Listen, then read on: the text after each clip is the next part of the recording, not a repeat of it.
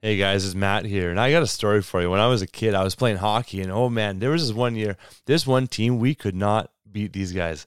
They were all over us. They were competitive games, though they were tight, but we just could not beat them. And I remember the last game of the year, it was up against this team, and we were gearing up. We are like, we have to get these guys. When we won that last game, it was so satisfying because we finally got the victory over the team that had dummied us, that had dominated us for so long. I think this is the same thing with sexual brokenness, with sexual sin, where there's been brokenness in our lives and the enemy has come and taken ground and he's dominated us for so long. But we get to make a difference. We get to be part of a message and a, a mission of freedom. It is such a cool opportunity. So I want to invite you, men and women, of any age to be part of the Action Squad. The Action Squad is something that we're putting together right now. We're looking for 100 people to be on the Action Squad. There's going to be some competitive nature to it, there's prizes, and we're going to work together to help produce a documentary that is literally going to change the world. We're featuring stories of sexual brokenness, of people who have been restored and redeemed, reconciled to God and to people in their in their lives, and we're going to feature these stories in this world-class documentary that will be a resource for churches to host movie nights, for small small groups to watch together, for families to watch and be inspired by. And it's going to highlight the problem in the church, but also show the, the power of God that is at work when we bring this stuff to light. And so, if you want to be part of the action squad and help us put this documentary together, I would love for you to go to restoredministries.ca slash action squad. You can watch a 10 minute video there that I put together on what it can look like for you to join us in this mission and be part of putting this documentary together. So, restoredministries.ca slash action squad. Hope to see you there. Welcome to the Pure Victory Podcast, full of hot tips to help you win at sex, conquer porn, and find purpose in staying free forever. Here are your hosts, Matt Klein and Braden Hafner.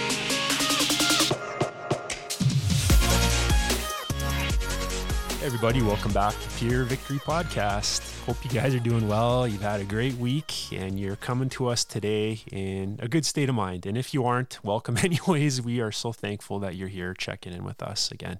Today we are talking about something really important. It's a part of a two-part series that we're going to do on addictive roots. And that sounds really smart, addictive roots. Uh, that's not from Matt and I. That is actually from Ted Roberts, who we really appreciate in his book, Pure Desire. But we would recommend you reading that resource. But he talks about three kind of underlying issues that can lead us to pornography or other destructive behaviors, whether it's sexually or relationally, whatever.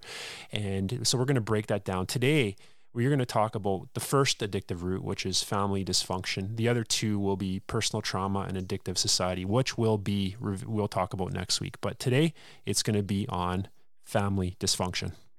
Yeah, Braden was saying that every family has dysfunction. I'm like, speak for yourself, bro. our, our family's perfect. Our kids are going to be great. he has a great family. I, I do admit, a really good family. But no, it's true, right? Like every family has dysfunction. I remember growing up and like we'd hear about dysfunctional families or you know hear news stories or whatever like oh that family is dysfunctional and then one day i just realized i'm like every family is dysfunctional yeah, yeah every true. single one of us uh, I, I mean if you think about what's functional functional is like when everything functions well yeah it's perfect it's perfect yeah. and so every family has dysfunction and and uh, even just before recording here, I just came to mind. I was thinking, man, God was a perfect parent, and his kids rebelled. His his kids mm. screwed up. Yeah uh, even when they were living in perfection, living in paradise. And so there's always dysfunction in families, and so and so it's not a knock on our parents to identify this. Right. I mean, some of you are are bitter and going, man, I want to identify all the dysfunction of my parents, yeah. but put it at the feet of your parents. It's your yeah. fault. Yeah. yeah, and others are going, man, my parents were great, and I don't want to make it, you know, seem like they were like they did a bad job, but the importance of identifying some of these things is that God wants to come and he wants to to fill. He wants us to be made as whole as possible. He wants us to identify some things that are keeping us back. And so and so for example, there's good and bad like in a certain character trait. I mean, say say, you know, parents can be really really loving. Well, maybe they're too loving. Maybe they go too far in their love and they enable a child. Or maybe, you know, a dad wants to be super militaristic and like yeah. teach work ethic to my kids. Well, maybe they don't receive love. So there's always like a good and a bad to different character traits that we got to identify. And so when there's negative things to our parents, there's typically something uh, either positive to that too, or if say a parent was abusive there's not really a lot of positives that come from that other than you know you can have compassion for other people that have gone through that. But on uh, in looking at the parents you can have a lot more grace and understanding. Why were they like that? I mean they've probably had a lot of pain too. So looking at dysfunction doesn't make you bad. It doesn't make your parents bad. Um, but when it's identified we also don't want to look at that and go this is the reason that i screw up and it's too big of a thing for me to ever overcome. Mm-hmm. or you play the victim and you, you it's something outside of you. You put all the blame like we talked about at your parents feet and um, it's their fault and the way i am and I, I, don't need to take responsibility for any of these things and that's not what we're trying to do here. I think it's a great point you brought up matt too is that our, our parents have given us so many good things too and we need to acknowledge that as well. Um, and for some of you out there maybe your childhood was difficult and you can't really think of anything that your parents gave that maybe was was um, the best or you know good teaching or, or love even. Um, but part of what this is is is you know, we're not trying to build like this ill will towards our parents or our family of upbringing. It is about just being aware and understanding that there are patterns and giving our parents some grace, as Matt said, because we have no idea often the the home that they were brought up in. We might see our grandparents and have an idea, but you know they come from came from a home and patterns and dysfunction as well too. So it's it's kind of this this cycle that can occur in our lives. But awareness is so beautiful because when we're aware of something, then God can work on it and we can release that to Him and just acknowledge these areas in our heart that maybe we need to just give to Him. And we don't have to be a victim anymore and we don't have to harbor this hurt and this pain. But family dysfunction is something that we all have to deal with on a level. yeah, yeah, yeah. We all have it. And yeah, I love my parents. My parents are great. But of course, they weren't perfect and they're they're bringing me up and there's areas that I need to be aware of. Um, degrees of dysfunction we, we talk about, right? Like there's there's degrees to this. Some of you out there may have had situations where there was abuse or some really unkind things said to you. Maybe you just didn't feel love in your home, you know, very cold kind of home where you didn't feel safe and secure maybe you had a safe and secure environment, but still there was something that maybe was a little off, did cause you to, to act out certain ways. And so there's degrees to this. We acknowledge that. We we understand that.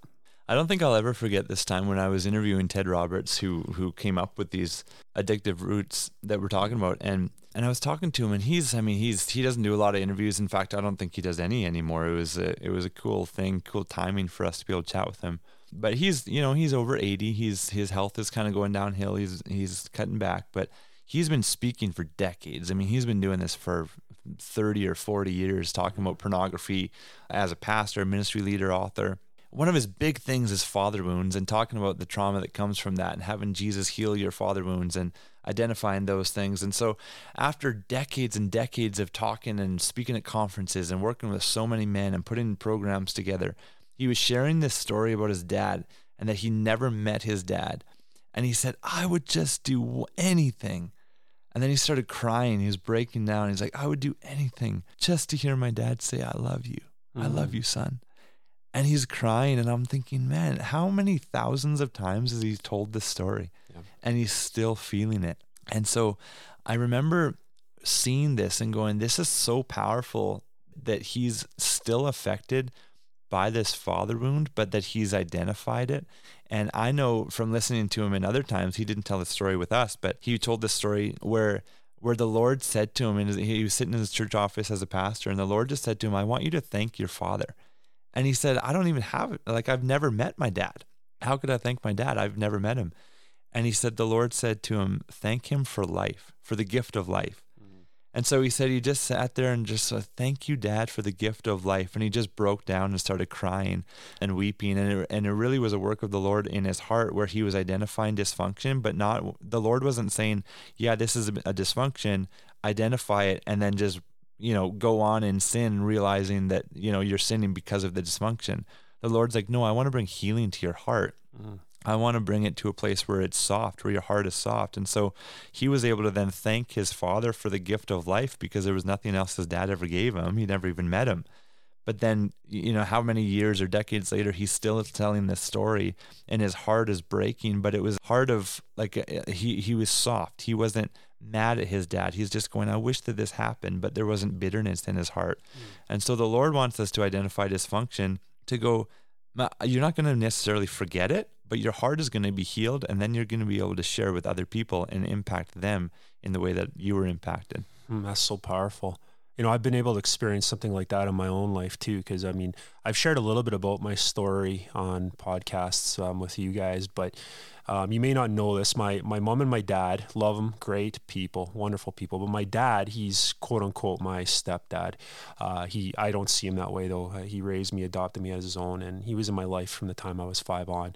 And so he's seen him as my dad, love him as my dad, but you might be picking up on this. Um, there's brokenness in my family. So my biological father, I never knew him. He left before I was even, um, you know, I think I was, was just a few months old. And growing up, I remember my mom being a single parent to a degree. You know, I was really little, but I do have memory of being angry and not understanding. And I even remember a little bit of feeling numb, feeling rejected. I had feelings uh, that stemmed to that from what happened to me as a kid, even though I didn't even know my biological father. And I, being that you're numb, you know, usually there's not a lot of emotion over time that builds from numbness. Numbness just kind of is a blanket that you put over things, stopping you from feeling. And that doesn't mean that you don't have emotions, but I noticed this in myself that if there was a, a moment of a time where I maybe felt a little rejected or an authority figure didn't affirm me in some way, you know, that, that pain that maybe was hidden under that numbness would come out in ways that I never uh, recognized before because numbness hid it. And porn really tied into this because I would feel or look for feelings of acceptance in those those images or those videos, right? And I never it never worked, but I recognize these things. And I remember God really speaking to me about this, even though I didn't really, I didn't have a relationship with my biological father. I did end, end up meeting him a couple times, but it was weird for me because I, I had a dad, even though he was my stepdad. He was my dad. So it was odd for me, but I still had this pain from that. And I remember God just really telling you, you need to forgive him you need to let this go and understand that he has brokenness and woundedness too. So I did. And you know what? Uh, this was a process for me. And you know, in the moment when God said that, sure, I forgive him. But you know, forgiveness is a process because often there's it's in the moment you make the choice. Absolutely, yeah. you make the choice. But the process, what I mean, is the yeah. emotional release that comes from that. That might totally. take time. And for me, it started to unpack over time. And I completely forgive my biological father. And actually, he I, I learned that he passed away a few, uh, a few years ago. But I completely forgave him. And it caused a release in my life in ways that I was able to deal with those feelings of rejection when they do come up sometimes in a healthier way. Does the pain still kind of you know, kind of simmer around there sometimes. Sure, I feel pain for what happened to my family. Um, I, I feel pain for my biological father in the sense that he had his own stuff. But yeah, Matt, you're right. You know, you're able to share about these things and reveal how God's worked in them. And I don't put the blame at his feet or even my mom or i don't put the blame on their feet I, have released them from from anything in regards to my anger or pain or whatever else and, and gave that to god and I'm going to tell you that, you know, you can do that too with your family. Even if it's hard, you can do it. Make the choice to forgive them. And then the healing is a process that will take time, but God's working in it if you forgive. You know, choose to forgive. Yeah, that's such a key piece, eh? The forgiveness piece, having grace. And you're right, like you choose to forgive, but it, it is a process to walk out. And I used to say this phrase a lot. So to walk in forgiveness, like Jesus walked in forgiveness. He was he wasn't trying to forgive people. He just did. Like he just forgave people, but he walked in it. Like he walked it out. And so sometimes it is a process and and we want to forgive quickly and we want to forgive fully, but we got to be aware of where our heart's at too mm-hmm. and continue to forgive for sure. So I mean, that, I used to think like, man, seventy times seven, like forgive that many times. I'm like, how many, how many people are are that offended or abused that they get 490 things happen to them every day mm-hmm. that they have to forgive. But then I realized, I'm like, it's actually not necessarily all these different things you have to forgive. Like sometimes it's just continual forgiving of the same thing that you just have to continue every time a thought pops up, every time a feeling of anger pops up. Okay, I'm going to forgive. I'm going to forgive. And this is really powerful for dealing with dysfunction. And so how we know that we're that we have dysfunction and that we are affected negatively by it is if we haven't forgiven or we don't feel full forgiveness towards whatever happened in our family, towards the people involved, you know that you're negatively affected by dysfunction. And I'll even go as far as to say this if you don't have any feelings of thankfulness towards what happened, you're not fully healed from the dysfunction. And the reason is because God says to be thankful in all circumstances. He says in Colossians 2 that when you're rooted in the Lord, you're overflowing with gratitude you're abundant in thankfulness. And so it's a really hard thing to get to, but God can really change our perception and change our the way that we view whatever's happened to us when there is dysfunction, when people have not treated us well or or you know, we're disappointed because of the childhood that we had. But when you can change your perception get God, get God's view on it, it's so powerful and you're like, "Oh my gosh, I'm so thankful that the Lord has changed my perception of whatever happened." And so then when you think about it, you're like, "Oh man, thank you God." You don't you're not all, always like just pumped about what happened but it's like when you think about that your first thought is then oh thank you god that you brought me out of that and that mm. you've used that in such a powerful way. And so this is why we want to identify dysfunction is so that you can use it god can use it through your life in a powerful way. And one thing that i've done that i love is i just pray to god. I'm like what do you want to reveal? Yeah. What's something in my life in my heart in my family? It's not just in family dysfunction but in anything. Like what do you want to reveal so often we have you, know an, idea of how we were affected by things or we just don't know and we have like things in our life that are a mess and we don't know why and it's like man when you just pray and you ask god hey what do you want to reveal? Sometimes he'll do it in the moment. Sometimes he'll do it you know, some. I mean, one time I remember I was just walking around a conference and going from booth to booth, and I had this thought come to mind, and I'm like, "Whoa, that was random," mm. but he just revealed something, right? right? And so sometimes when we just have this prayer life of like, "Hey, reveal what's going on in my life," God will start to reveal things, and and and it'll start to make a lot of sense. Yeah, it's the, you're speaking right out of Psalms 139 right now, and I love that because we're talking about that verse, and it, you know, search me, God, know my heart, test me, know my anxious thoughts see if there is any offensive way in me and lead me in the way everlasting. You know, the posture uh, of this, the, the psalmist here, the, the writer of this, of having open hands to say, Search me, God, you know, kind of what you're talking about, Matt. You know, I think that when you have thankfulness for something, you have an awareness of something. You have an awareness of how God's worked, what He's brought you out of. You yeah. are aware of it, so you can be thankful. And this is the the prayer when we ask this. If you know, if you're hard to God, if you have a wall up against Him and you are refusing to really reveal or ask God to reveal these things in your life, it's one of those things where it, it's just you're you're not going to see any measure of freedom really because this is the, this verse here, the posture that you take. And I know these things can be painful when you ask God to search your heart and reveal something that maybe is is offensive. That's a big prayer like and, and often um, we feel that it's um, exposing us to a degree because there's some things we don't want to reveal or to even think about or you know we've we've just covered memories with just dirt and we've put it in a, the corner of our lives that we never want to visit. And um, so that's why we have a hard time with this but you might be un- forgotten for you at least um, by covering it with dirt in your life but the behaviors are stemming out of that that maybe you're you are aware of or maybe you're not. They're there. You know if you have anger from your family of upbringing and you're angry and you don't want to deal with that anger I, mean, I guarantee you that pattern of behavior it isn't just going to magically go away. You know you got to unpack that box and, and, and acknowledge that you have anger. So search me god right? Yeah. Show me these things. Yeah. Yeah it's it's cool. I mean so it's just it's kind of funny. Like, like growing up i knew i knew that my dad loved me. And the reason I knew is because he would do anything for his kids. Like I have one sister and then me, and he would do anything. Like he would put uh, us before him. Before him, he would give us his food. He would do anything. And so sometimes it'd be annoying. Like I'd come up to my. I remember in junior high, always I'd come up and uh, into my room at night, and it would just be like ice cold, like freezing, and my fan was like out of control, and it made so much noise in the top of my room, and it would be on like high or like extra high, like just going so fast, and I'm like, why is this on? And my dad would be like, oh, I just wanted it cool for you. I'm like, Dad, like you're driving me crazy here. like, oh, I was just doing it for you. I thought it'd be best for you, and just like continue on. Like the next day, same thing. I'm like, Dad, please, I don't want to sleep in an ice box. but I knew that that like he just would go overboard and do anything. And like he'd be, you know, walking by my room and he wouldn't just not think of me. He'd think, oh, this would be nice for Matthew to turn the fan on and make his room ready for him. Uh, and so this is just how my dad is. But then, you know, I moved into my 20s and you know, I'm mid 20s and he's trying to just give me money randomly for no reason that I don't need. And sounds good to me. Yeah. yeah.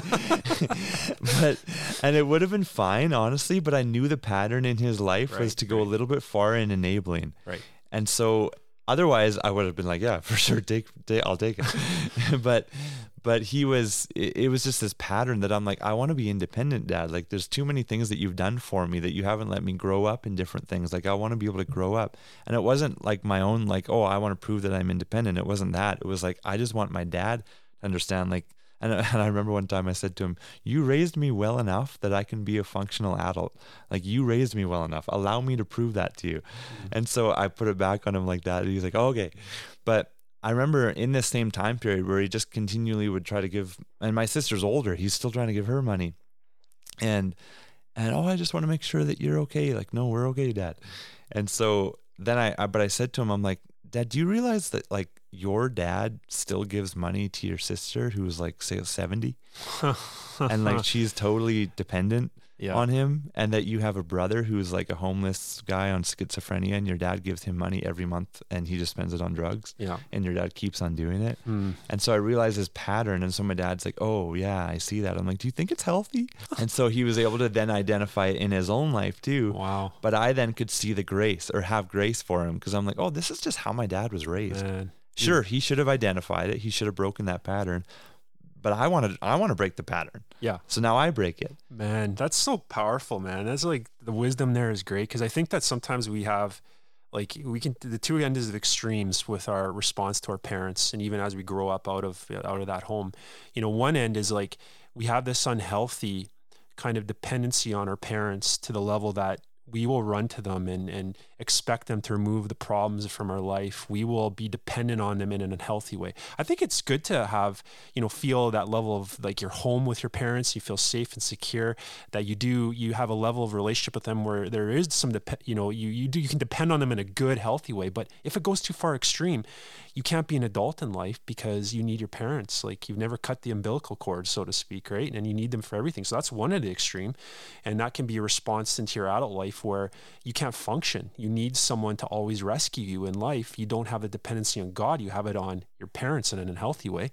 And then the other end of the extreme is you really couldn't stand the home that you grew up in, you saw patterns that you're like, you made vows, right? You know, like, I will never be like dad. I will never be like mom. I will never raise up my kids in a home like that. You make these vows, which are very powerful and very damaging often.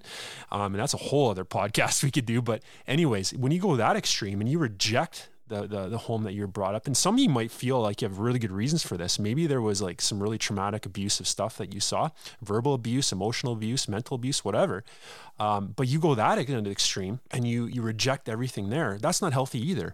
So these two ends aren't, you know, they're they really can be destructive for you in your adult life. And as you move towards, you know, if you get married or you have kids or whatever else, these patterns, even though you, you don't recognize these extremes, these extremes are lived out in everyday life often. And um, so recognizing them is really important. And again, it isn't about being a victim or blaming or you know not taking responsibilities but hey this is just be real. This is what i grew up in. This is maybe i own the behavior. Maybe i was too dependent on my parents. Maybe i rejected my parents outright and i don't see any good in them whatever else, like you, you, both aren't helpful. They're not good for you now, and they weren't good for you then, and they're not good for you in the future. yeah, yeah, exactly. So you might be listening and thinking, okay, but like, how does this relate to pornography? how does this relate to my sexual issues? But man, it, it, it relates very clearly, and not every story does, but yeah. there's just a a couple things that I could share. I mean, I remember one guy. It was so beautiful, so powerful. He was he's um, over forty and and just carried so much guilt, so much shame, heaviness. And so whenever something would go south in life, in a friendship, in a you know work environment, in his marriage, he'd always go, "Well, what did I do wrong? What did I do wrong?" Like me personally, I can't relate to that because I don't think like that. But I might think a different way. I might think like, "Oh, it's the other person's fault too much," and not want to look at my own life, right? And so I'm aware of that, and then I'm like, oh, I'm trying to train myself. Okay, what did I do wrong? What can I think differently? I want to, you know, look at the look at the plank in my own eye because that's not necessarily my default. But this guy, that was, it was like, oh, what did I do wrong? And so much guilt. And so he just got to the point where he couldn't handle the guilt and the thoughts that he would just go to porn, which he was like, but then it would just compound. It didn't make sense. Like, why would I do this? But he just felt so guilty and didn't have a release. And so I just said, like, when was the first time that you felt guilty? And he's like, man, when I was a kid, my dad just made me feel guilty about everything. Mm, He would he would get mad at my mom because of what a disappointment I was, and I would see him getting mad at my mom, and I would know that it was my fault. And then my dad, he he goes, my dad had a heart attack and died. They said it was because of stress, and I knew it was because of me, because he, I was such a disappointment to him and he was you know so affected by this and told me just great long stories of uh, of like all the different ways of like at this point and this point and this point I disappointed my dad like the whole way through. And so we worked through it and I remember this time it was so so beautiful. It was we were doing a it was in a coaching relationship so we were meeting once a week or every couple weeks one on one and and I remember this time he came to me, he'd processed it, he wrote down all of the different major events that he felt guilty about in his childhood and with his dad and and he came to me and he goes, "Matt, his eyes were like tearing up, he was feeling light. He goes, "I just realized for the first time that my dad loved me." Hmm. And I'm st- I started crying. He started crying. I said, "Buddy, like we're two grown men crying here together." but, but he he literally like he, he realized that in certain moments where he was so focused on the pain of disappointing his dad that he's like i didn't even consider that what my dad was doing was loving towards me and you might not understand the details because i'm not sharing the details but but there were just there's always things that we miss in a story and so his dad was doing things that were loving but he felt like he was disappointing his dad and so he never received the love and so he after he had this revelation I would ask him like every time we'd meet, how's the guilt? Oh, I don't even feel guilty. And like things happened in his life, like business things and things. I'm like, how do you handle this? Do you feel guilty? Not really. I don't really feel guilty. And and I said, how's how's things with porn? He's like, I don't even think about it. Like the family dysfunction was identified and then healed, and the porn addiction totally went away. It was really mm. cool. Wow. Man, that's so powerful. I, you got the imagery, like when you're talking about, it's like, so the family dysfunction and then personal trauma. These are often like these festering wounds in our life that behavior comes out of. And it's important to address these wounds and deal with what, what's causing them and, and, and to get healing. And often porn is like the the salve, you know, like salve, is that the right word? Is that the medical term for whatever ointment you put on? Anyways. You're smarter than me, so I'll just go with it. salve. Sorry, people, if I'm If Braden said it, that's what there. I'm going with. Yeah, and it's not correct. But anyways, it's something that you think will heal this festering wound, and it's not working. Actually, it just, it, and, and this is this is why you know we we think porn's the biggest issue in our life, but it isn't. It really isn't. It's just what we're using to put ointment on these these festering wounds that we think will help. Uh, maybe you don't think it helps, but this is what you're doing anyway. So that's why it's so important. Like Matt, the story that he was sharing, powerful, right? Like when you deal with that wound and you get some healing in that wound, the freedom you experience is so powerful. You don't have to go to that, you know, the, the pornography or bad relationships or certain destructive behavior anymore that maybe you felt has has made you feel better on a level. Now you can have freedom, and and that's why we need to own some of these areas. Yeah, I mean, there's just a couple others. I mean, there's so many stories that we could share, but just to, I would just want to share a couple others just to, just quickly, just to give different people different ideas. Like, oh, well, maybe this is how it's affected me. There's two people that I can think of, and I just think the world of both of these people, but they are riddled in insecurity. And one of them even said to me, and I would never have thought this about this person. Like, this person is a leader. I respect him. I look up to him. And he said to me, Matt, if you want to talk about insecurity, I am Mr. Insecurity. That is just who I am. And I was like, wow, really? Like, it was like, uh, who am I talking to right now? Like, I, I don't think that about you at all.